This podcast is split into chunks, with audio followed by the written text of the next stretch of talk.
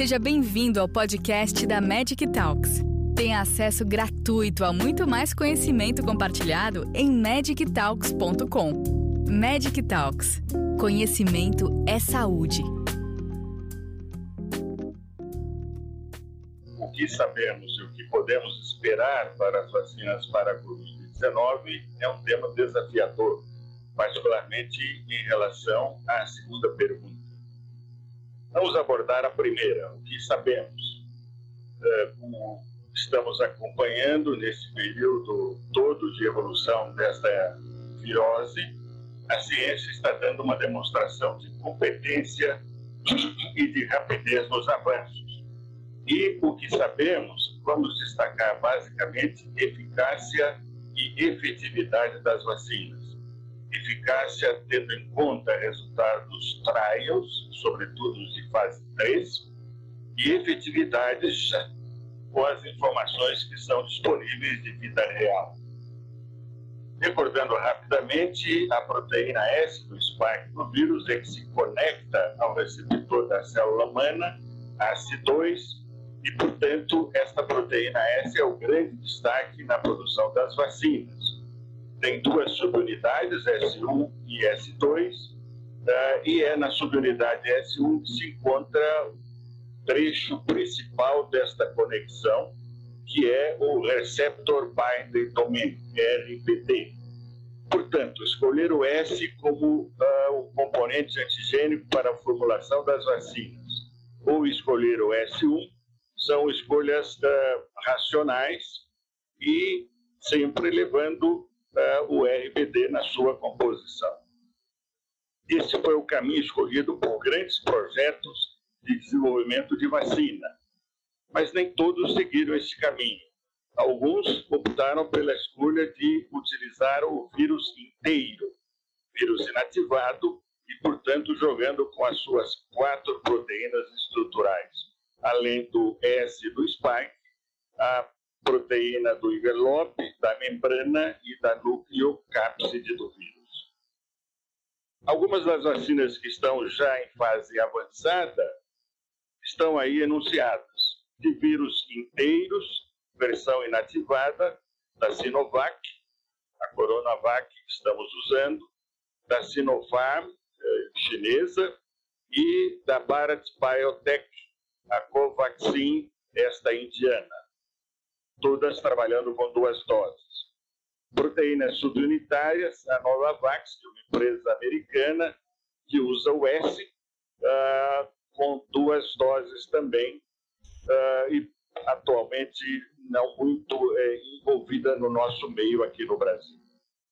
Número 3, vacinas veiculadas por vetor viral, uh, frequentemente vírus adenovírus, não replicativo, da Oxford AstraZeneca, duas doses, S é o antígeno vacinal, da Johnson Johnson, é uma dose, poderá estudar duas ou vice-versa, S1 é o antígeno vacinal, e a russa da Gamaleia, com duas doses também, usando dois adenovírus não replicativos. Finalmente, as mais avançadas, as vacinas genéticas, da Biotech eh, e da Moderna, eh, com duas doses também, e que usam RNA mensageiro que codifica o S do spike do vírus.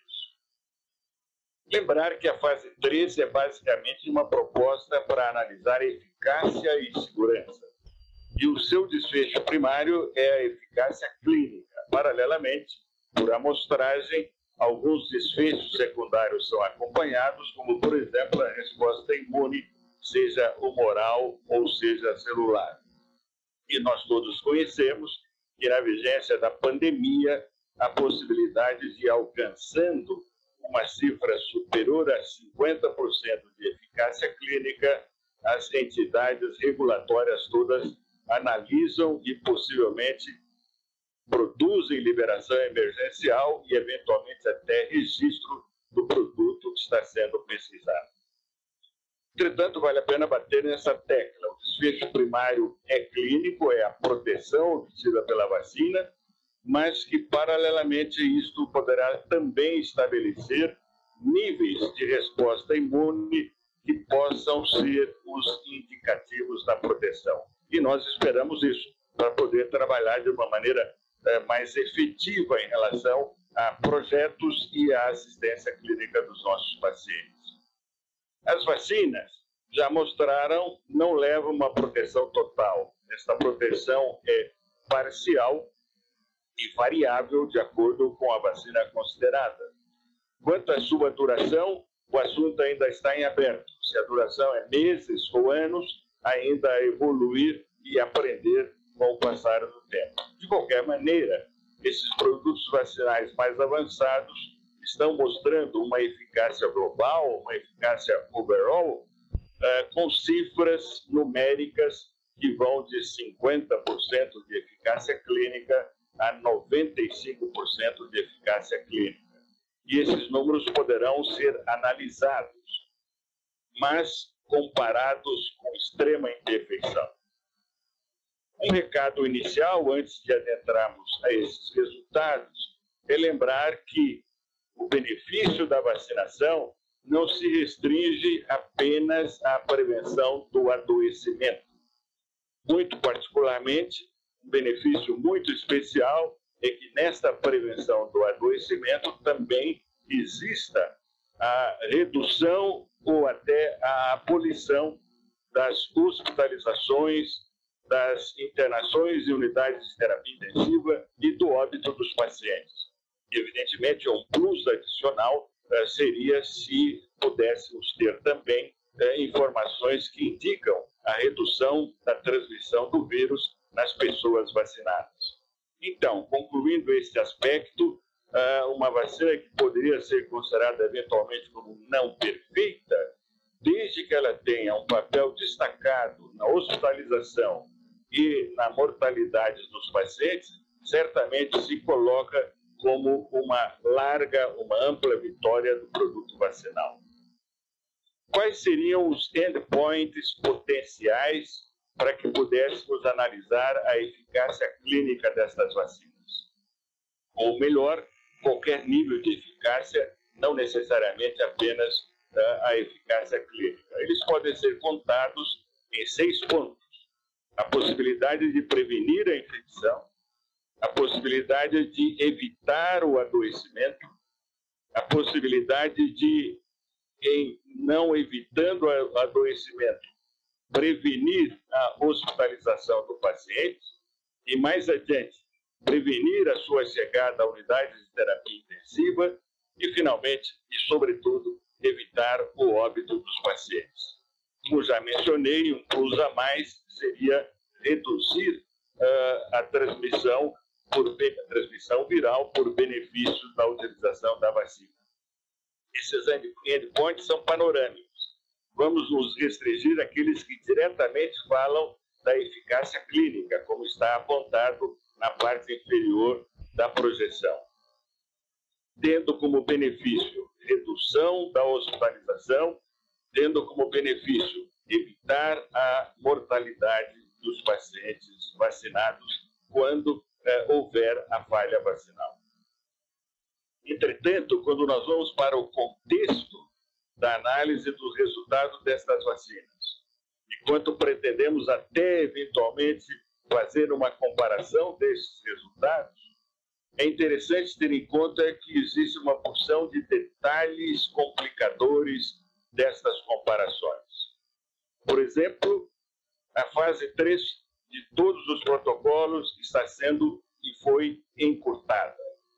De uma previsão de duração de um ou dois anos, a fase 3 está restringindo a três meses ou pouco mais, na necessidade premente de ter é, uma opção válida para utilização em larga escala na população. Número dois, os critérios clínicos utilizados nos diferentes protocolos não são uniformes. Uh, o que é doença moderada, o que é doença grave, o que é doença uh, crítica, uh, não necessariamente tem empate pleno em todos os protocolos. Número três, os resultados disponíveis, parte deles, estão publicados e, portanto, foram submetidos a uma análise pelos seus pares, tem peer review, mas parte deles, os resultados ainda não estão publicados e apenas são é, noticiados e, portanto, são resultados bastante interinos, mas estão disponíveis. Número 4, o risco de exposição é variável. Dependendo da área geográfica e da circulação viral, ah, num certo momento a exposição à aquisição do vírus pode ser mais intensa e em outros momentos pode ser menor. E, portanto, há uma variabilidade no que diz respeito aos riscos de exposição. E, finalmente, e é um dado interessante de ser colocado, as vacinas todas utilizam como matriz, como base viral, o vírus original ou uh, deduções a partir do vírus sem grandes modificações. Que nós estamos chamando aí de white type. Não é? é o Wuhan e pouca mudança sequencial. As vacinas usam esta matriz viral. E, evidentemente, os protocolos que foram mais precoces e mais cedos tiveram a sua testagem em relação à proteção e eficácia clínica voltada para o vírus circulante, que na época era também o white type. Ao passo que os protocolos mais tardios, e que estão terminando mais recentemente, já tiveram que se confrontar, embora a matriz viral seja white type, tiveram que se confrontar é, com a, o que hoje chamamos de VOC, VOC, significando aí variantes de preocupação. Adicionalmente, vamos considerar que os protocolos de ensaio de fase 3 não foram habilitados para nos responder duas questões. É, a possibilidade de evitar a infecção complexa, trabalhosa, poderia ter sido colocada, mas não faz parte da rotina de fase 3, como também, da mesma forma, a não possibilidade de nos informar, a não ser ocasionalmente, de forma frequentemente ad hoc, a possibilidade de estarmos obtendo eh, redução eh, da transmissão viral nas pessoas eh, participantes e alocadas ao protocolo. Vamos então a alguns resultados de forma bem panorâmica. Por sorte, publicado agora poucos dias atrás, dia 24 de março, dois autores fizeram uma revisão panorâmica dos resultados dessas vacinas. Como está colocado aí no rodapé, utilizando todas as informações disponíveis até o dia 18 de março. E, portanto, não estranhe que os números que vão ser aí colocados não são exatamente aqueles que foram atrás há algum tempo publicados ou que mereceram é, notificações interinas. Nós estamos vendo aí a somatória global de tudo que foi disponível até o dia 18 de março. E o que nós vemos aí? Em relação às vacinas genéticas, são aquelas que usam RNA mensageiro, o sumário dos resultados nos conta. Produto Pfizer, uma amostra uh, de projeto de investigação enorme, quase 35 mil participantes, e os números de prevenção da clínica do Covid-19 em 95%, ou seja, oito casos no grupo vacinado e 162 casos no grupo placebo. Em relação à doença grave, e aí fica toda a discussão o que é doença grave em cada um dos protocolos. Uh, em relação ao critério utilizado no protocolo Pfizer, uh, houve um caso de doença grave no, no, grupo vacinado e nove casos uh, no grupo placebo, tendo, portanto, uma cifra de 90%. Em relação à Moderna, os dados são absolutamente equivalentes e muito próximos em relação ao visto anteriormente, uh, com o mesmo paralelo de RNA mensageiro. Passando então para as vacinas veiculadas por vetor viral. O sumário nos dá uh, o seguinte panorama, considerando aí vacina AstraZeneca, vacina Johnson Johnson e vacina russa Gamaleya, todas com um número razoavelmente grande e expressivo de sample size, e em relação à prevenção clínica do adoecimento uh, por essas três vacinas, 67% na AstraZeneca, 84% no grupo vacinado versus 248% no grupo placebo, 66% na Johnson Johnson, não disponível a informação comparativa de números, quem contra quem. É, em relação à Gamaleia, 92% de prevenção de adoecimento, 16 casos no grupo vacinado e 62 casos no grupo placebo. A prevenção da doença grave, outra vez, aí sempre com a ressalva. Grave não é igual nos três protocolos. Enfim, na AstraZeneca 100%, na Johnson Johnson 85%, sem esmiuçar números, e na Gamaleia 100% outra vez. A AstraZeneca recentissimamente voltou com números de resultado é, de fase 3, agora com a investigação feita predominantemente nos Estados Unidos, mas também participação do Peru e do Chile. Os dados são interinos outra vez, e acusou, na sua primeira menção, 79% de eficácia clínica em relação ao adoecimento dos pacientes, com 100% de eficácia ah, no sentido do que diz respeito à doença grave, crítica ou hospitalização dos pacientes. Essas cifras foram imediatamente, de certa forma, contestadas lá nos Estados Unidos, e uma segunda menção, não está aí no diapositivo, a cifra 79 desceu 3 pontos e caiu para 76. E estamos aguardando a avaliação no FDA para ver qual vai ser o resultado verdadeiramente definitivo. Ah, o que há de interessante com esta publicação é que ah, há uma presença significativa de variação quanto à etnicidade dos participantes, há uma variação importante, uma presença importante de faixas etárias uh, com indivíduos de 65 anos ou mais, e o que é muito interessante, para essa população mais idosa, o número de eficácia de redução de doença de adoecimento empatou com 80%. Reatogenicidade foi considerada favorável eh, e o perfil de, de, de segurança também. Geralmente, as vacinas de vírus inteiros inativadas. O sumário uh, colocado aí a Coronavac, e na revisão que mencionei três dias atrás, não existe a presença da Covaxin, da Bharat Biotech. De maneira que esses dados aí foram, por mim, acrescentados uh, na publicação em pauta. Coronavac, uh, resultados de avaliação no Brasil, resultados de avaliação na Turquia. Amostras de 12 mil ou 7 mil, numa e noutra área geográfica. Prevenção da doença clínica, 51% no Brasil, 91% na Turquia, aí com cifras declaradas, três casos eh, no braço vacinal, 26 casos no braço eh, placebo, e, finalmente, a prevenção de doença grave, sempre com a ressalva. O critério de doença grave varia de protocolo para protocolo. Aí, em relação ao Brasil, 100%, e em relação ao estudo turco, na menção interina ainda, ah, as cifras não são mencionadas.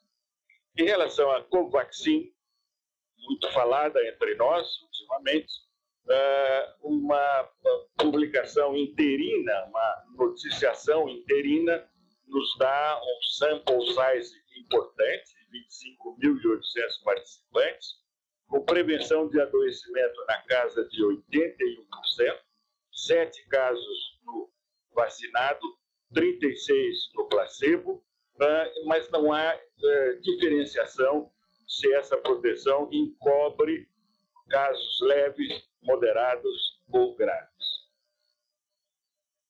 Vamos então à segunda pergunta, um pouquinho mais complexa na sua análise. O que podemos esperar? E eu coloco para efeito de discussão quatro itens. O vírus está em plena evolução. O vírus demonstra uma plasticidade importante, com, fazendo com que estejam ocorrendo, uh, emergindo uh, cepas e cepas virais com nomenclatura de linhagens ou de variantes, como vamos falar adiante. Isso que está acontecendo com o vírus e a utilização das vacinas poderá possibilitar a obtenção de uma imunidade de rebanho? Vamos interrogar. Poderá levar a uma eliminação da presença do vírus entre nós? Vamos interrogar também. Ou, como é mais provável, e há uma admissão relativamente comum uh, quando se lê e se estuda a respeito. A mais provável é a possibilidade de que esse vírus, estando presente conosco, será um vírus de permanência constante entre nós por muito e muito tempo. Rapidamente, não vou entrar em detalhes dessa projeção, mas apenas para chamar a atenção de vocês como é que o assunto evolui nas mutações eh, e evolui na emergência de eh, cepas, linhagens e variantes do vírus.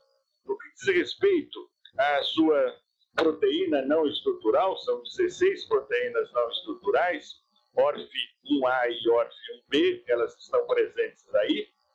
Uh, existe uma delas, a de número 12, que é uma polimerase que permite a replicação viral é a principal participante, mas não é exclusiva da replicação viral. E existe uma de número 14, que é corretora dos enganos feitos na replicação sob ação da polimerase. Ou seja, ela atua como viral proof uh, reader, consertando erros. Nem sempre consertando erros. De tal sorte que uh, esta replicação viral levará a cópias que não são as perfeitas do vírus, com mutações, com trocas, com inserções uh, de aminoácidos que não eram os corretos naquelas devidas posições. Isso permite fazer até um cálculo uh, estimativo de que deverão ocorrer de 2,7 a 3 uh, eh, presenças de nucleotídeos diferentes nesta replicação a cada mês total de 33 por ano. É? E isso é importante para entendermos que uh, estas variantes do vírus estão sendo produzidas continuadamente. A maior parte delas sem trazer benefício para o vírus e, portanto, não se fixam uh, e tendem a desaparecer em curto intervalo. Mas nem todas. E é destas nem todas que são o destaque atual. O Centro de Controle de Doenças dos Estados Unidos é, classifica é, estas variantes de preocupação, estas VOC, como um todo dentro do contexto dessas variantes, como sendo variantes de interesse, o grupo delas, variantes de preocupação, segundo grupo, e variantes de alta consequência. Essa maneira de classificar essas variantes feitas pelo CDC foi a seguir adotada também pela Organização Mundial da Saúde, é que trabalham CDC e Organização Mundial da Saúde agora passo a passo conjunto na discussão do tema. Uh, das variantes de, de preocupação, uh, vou destacar três delas. B117, primeiramente identificada no Reino Unido, uh, dezembro do ano passado, a B1351, primeiramente detectada na África do Sul, dezembro do ano passado também, e finalmente a P1, é, identificada no Brasil e reconhecida a partir de janeiro deste ano. Pois bem, vejam só que interessante. P117, P1351 e P1, do ponto de vista formal de preciosismo, são linhagens e não variantes. Vamos deixar o preciosismo de fora e vamos chamar isso de variante mesmo, como está ah, na citação CDC e Organização Mundial da Saúde. O que, que interessam estas variantes? As de interesse, apenas observar, evoluir e vamos ver como elas caminham. Todas elas, desde a migração de Wuhan, na China, para a Europa, todas elas carregam a mutação D614G. Que se questionou quando isso foi identificado se aumentava ou não a transmissibilidade, questionou um pouco mais se aumentava a gravidade, parece que não resistiu essa segunda colocação e talvez só mais transmissível apenas. Para as variantes de preocupação, essas três que estão aí mostradas, é, elas são assim classificadas porque poderão existir, não certamente existirão, evidências de que há aumento na transmissibilidade, agravo no adoecimento dos pacientes, prejuízo na proteção de anticorpos que tenham sido obtidos por infecção pregressa quando o vírus não tinha essas variações, ou uh, redução na efetividade dos tratamentos, uh, ou a proteção da própria vacina que usou a matriz original quando estas variantes ainda não tinham surgido. Já as variantes de alta consequência, felizmente nenhuma até o momento, é, não é só sugestão e possibilidade de evidência desses agravos, e sim certeza da presença desses agravos. Tomara que não apareçam essas variantes assim classificadas. E vejam, portanto, aí nesse gráfico, estamos vendo lá em cima, de 1 a 1273, os aminoácidos uh, do S1, do spike. Assinalado abaixo, o trecho onde estão presentes aminoácidos que fazem parte do aminoterminal domain, NTD. Assinalado também uh, o trecho onde estão os aminoácidos do RBD, Receptor Binding Domain. E, finalmente, à direita, uh, onde ocorre a clivagem que dá origem à participação da purina. Pois bem, o que, que essas três variantes de preocupação têm em comum? Elas e outras, todas têm o D614G, que apareceu rapidamente na Europa assim que houve a migração do vírus a partir da China.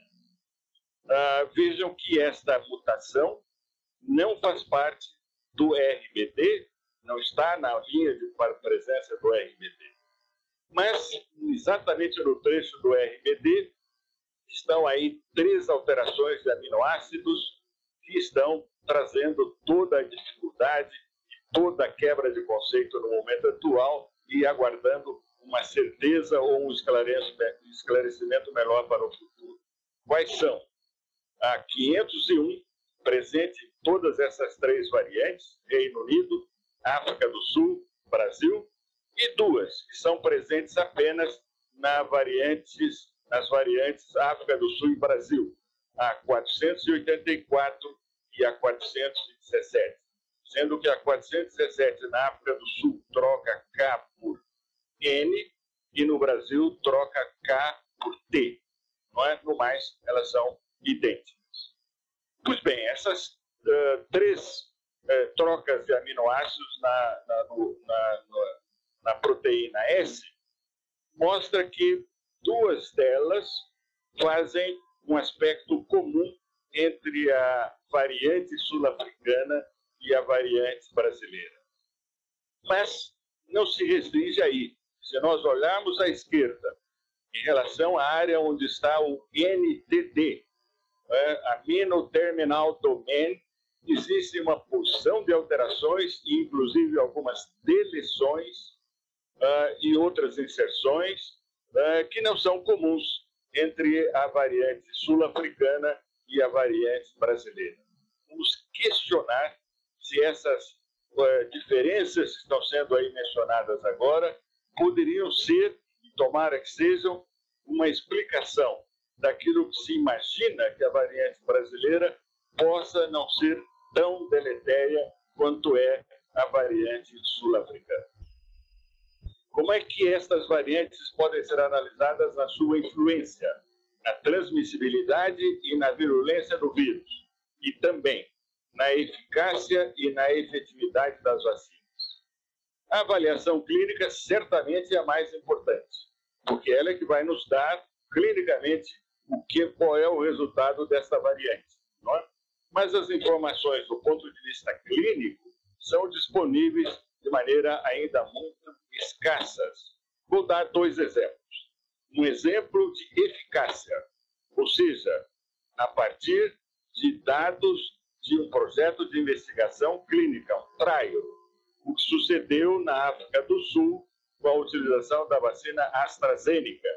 Não é mostrando quando você é, utiliza material clínico, material do projeto de investigação, em que documentadamente está a variante B1351, a eficácia dessa vacina cai a 10% apenas. E agora um exemplo de efetividade, portanto, não mais em traio de investigação, e sim na vida real. É o que está sendo obtido uh, em Israel com a vacina da Pfizer, onde não existem nenhuma dessas três variantes de preocupação. O que lá existe uh, apenas, perdão, não existem as duas mais temíveis, a africana do sul e a brasileira. O que lá existe é a variante britânica, que responde a B117 por 80% dos casos uh, etiologicamente documentados. E como está se comportando? 94% de efetividade, empatando com os dados de eficácia como visto na fase 3 desta vacina. A avaliação in vitro uh, vem crescendo uh, nos últimos, nas últimas e mais recentes publicações, utilizando plasma de convalescentes, plasmas de vacinados, anticorpos monoclonais, sejam monovalentes ou polivalentes, testando in vitro a capacidade que esses produtos possam ter de neutralização. E aí estão aparecendo informações preliminares do tipo: para a variante uh, britânica, quase nada ocorre de perda substancial. Para a variante sul-africana, vem ocorrendo em alguns exemplos uma perda palpável, como mencionei, para a vacina AstraZeneca. E para a variante amazônica, os dados são muito iniciais e estamos muito curiosos para vermos.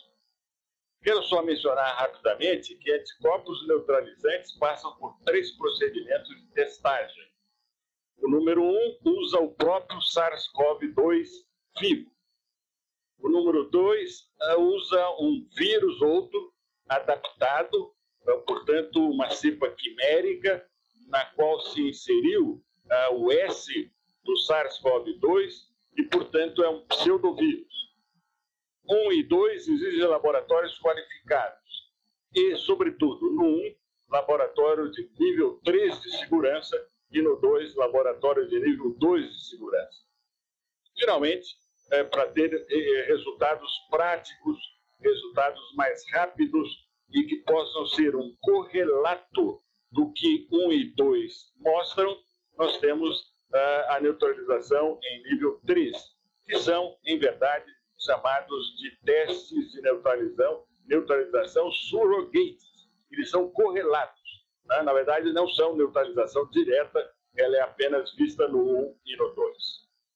Esses testes estão sendo é, rapidamente introduzidos em patologia clínica no nosso meio no momento atual.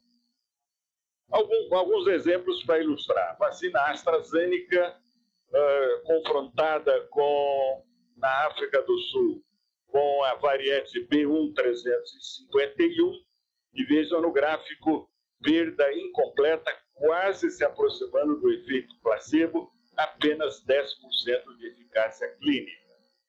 Uh, o que já foi mencionado do produto Pfizer em Israel, não é? Uma rápida e progressiva vacinação populacional. Lá, 80% das cepas testadas são apenas a variante uh, do Reino Unido, B117, uh, e a vida real, mostrando 97% de efetividade em relação ao adoecimento uh, Covid-19.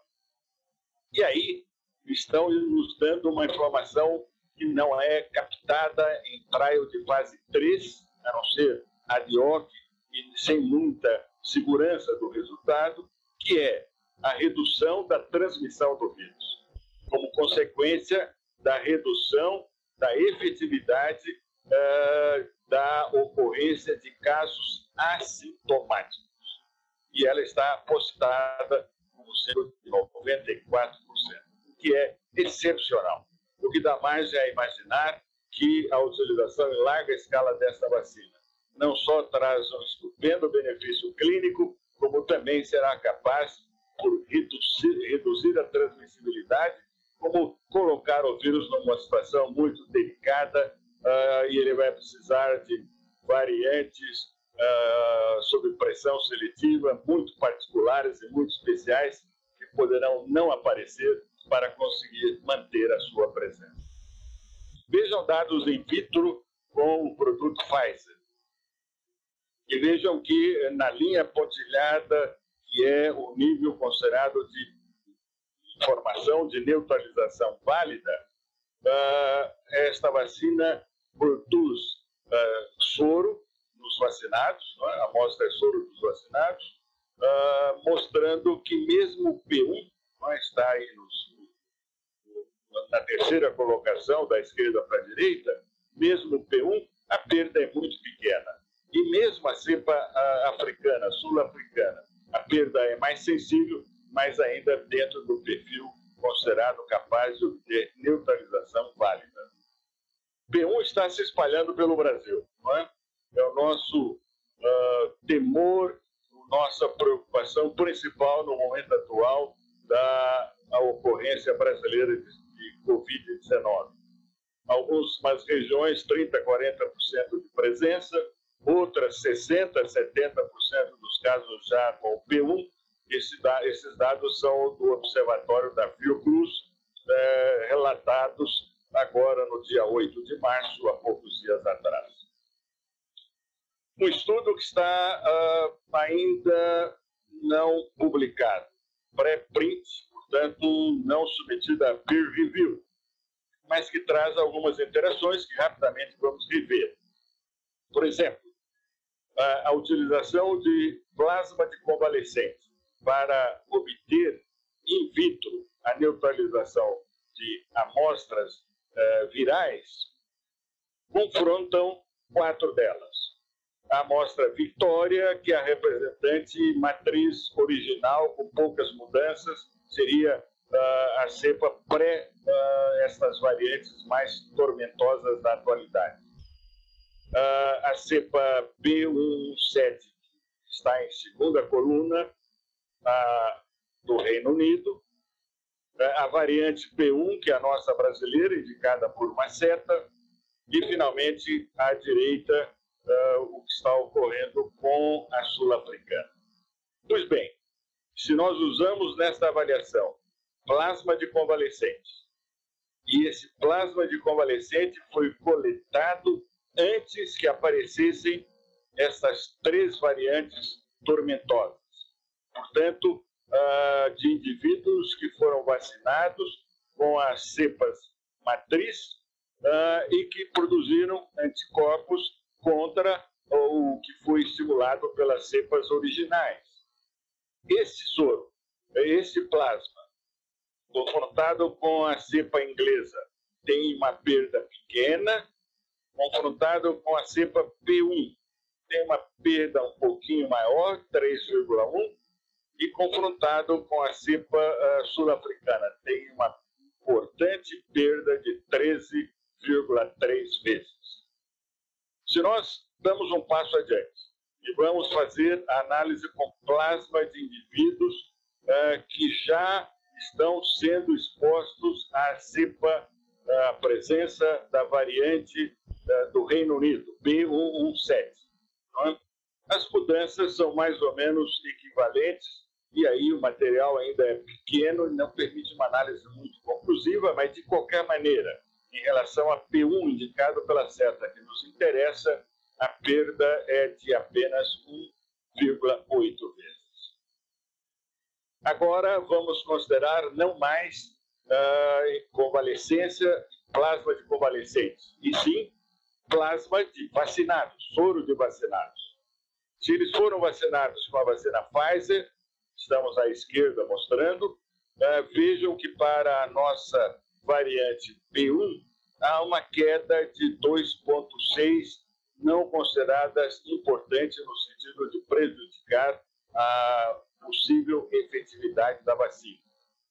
Em relação à AstraZeneca, quando nós consideramos o mesmo raciocínio para indivíduos que foram vacinados, portanto, pela vacina AstraZeneca, em relação a P1, esta perda também não foi lá tão expressiva, 2,9 vezes, o que nos dá um alento em relação à vacina que estamos usando no Brasil, a AstraZeneca e a cepa P1 que circula intensamente entre nós. O que analisar para a vacina Coronavac e a variante P1? Esta é uma interrogação sem resposta. À esquerda, uh, mídia social, o cartaz. A vacina do, do Tantan é eficaz contra as novas variantes de coronavírus em circulação no Brasil. Fico com a pretensão de dizer P1, mas com a seguinte nota que pus abaixo: informação de mídia social aguardando divulgação de dados científicos. Vamos à direita. Do lado direito, merecendo a crítica de ser outra vez pré-print, sem peer review, trabalho uh, mostrando uma casuística muito pequena na letra B, uh, o que está acontecendo com indivíduos vacinados, casuística aí de apenas oito pacientes, oito clientes vacinados, uh, e comparando com a PU. E quando nós olhamos isso na letra B, e os autores fazem esse endereçamento do seu raciocínio, estaria bem no condicional, ocorrendo uma perda importante na capacidade de neutralização do soro desses pacientes, uh, desses indivíduos vacinados com a coronavírus. Mas ponha três interrogações em cima disso. Finalmente, vamos endereçar ao que podemos imaginar para o futuro.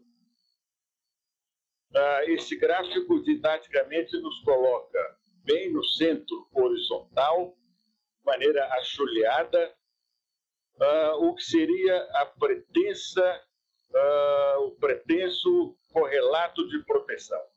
Ou seja, que nível de proteção, visto na neutralização, se correlacionaria com a proteção clínica do paciente. É? Ou seja, marcaríamos aí um threshold que ainda não foi definido, ainda não sabemos qual é. Então, estamos colocando aí uh, um COP, é? Um correlato de proteção apenas para efeitos de raciocínio teórico. Então, à esquerda, uh, as vacinas atuais produzem uh, anticorpos, resposta imune, resposta celular, que dão segurança em relação à proteção que possa ser necessária para as cepas originais do vírus. Wuhan, seus derivados, quando muito tendo uh, a D614G, que todas têm. E na extrema-direita, vamos ver o que se pode cogitar como possível, pelo menos é plausível, uh, quando estas variantes caminharem e forem cada vez mais sendo menor a resposta imune capaz de proteção vista aí sobre o poder de neutralização. Há um marco, portanto, que seria a margem de proteção, está na vertical. É? E chegaria um momento em que as variantes não conseguiriam, uh, pela vacina matriz original, não conseguiriam uh, ter uma neutralização efetiva e protetora. Consequentemente, a questão que se coloca é necessidade de novas vacinas atualizar a vacina, abandonando a matriz das cepas originais e incorporar vacinas que tenham a presença uh, destas mudanças de variação das variantes do vírus, a 501, a 484 e assim por diante. De tal sorte que esta mudança levaria a produtos que poderiam estar, então, recuperando a sua capacidade de proteção. Isso dá um panorama meio tumultuado. E é um pouco de exagero nessa montagem, mas vejamos. O vírus está sofrendo continuamente mutação. As vacinas estão atrasadas e lentamente utilizadas na maior parte da população humana. Uh, estão atrasadas porque ainda estão usando matriz original, Wuhan, quando muito com B614G. Uh, ah, os procedimentos restritivos, uso de máscara, distanciamento social, higiene das mãos e assim por diante, uh, começam a ficar cansativos e estão sendo paulatinamente relaxados, se é que já foi usado de forma efetiva por boa parte da população. E, finalmente, a possibilidade da ocorrência de reinfecções. Estudar um ciclone do Covid e esperamos que isso não seja tão trágico como esteja acontecendo entre nós no Brasil. Perspectivas para o futuro, ondas e ondas de surtos de doença Covid-19. Sem que se possa prever qual das três probabilidades estão aí mostradas ou outras que não estão aí desenhadas.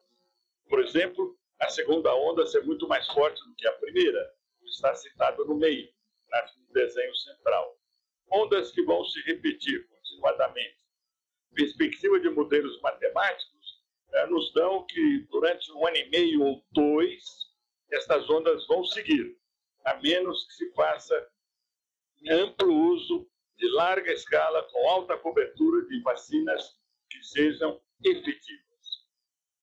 Então, modelos matemáticos estão nos contando se na fase primeira o indivíduo tem alguma resposta imune válida, seja porque se infectou ou porque foi vacinado.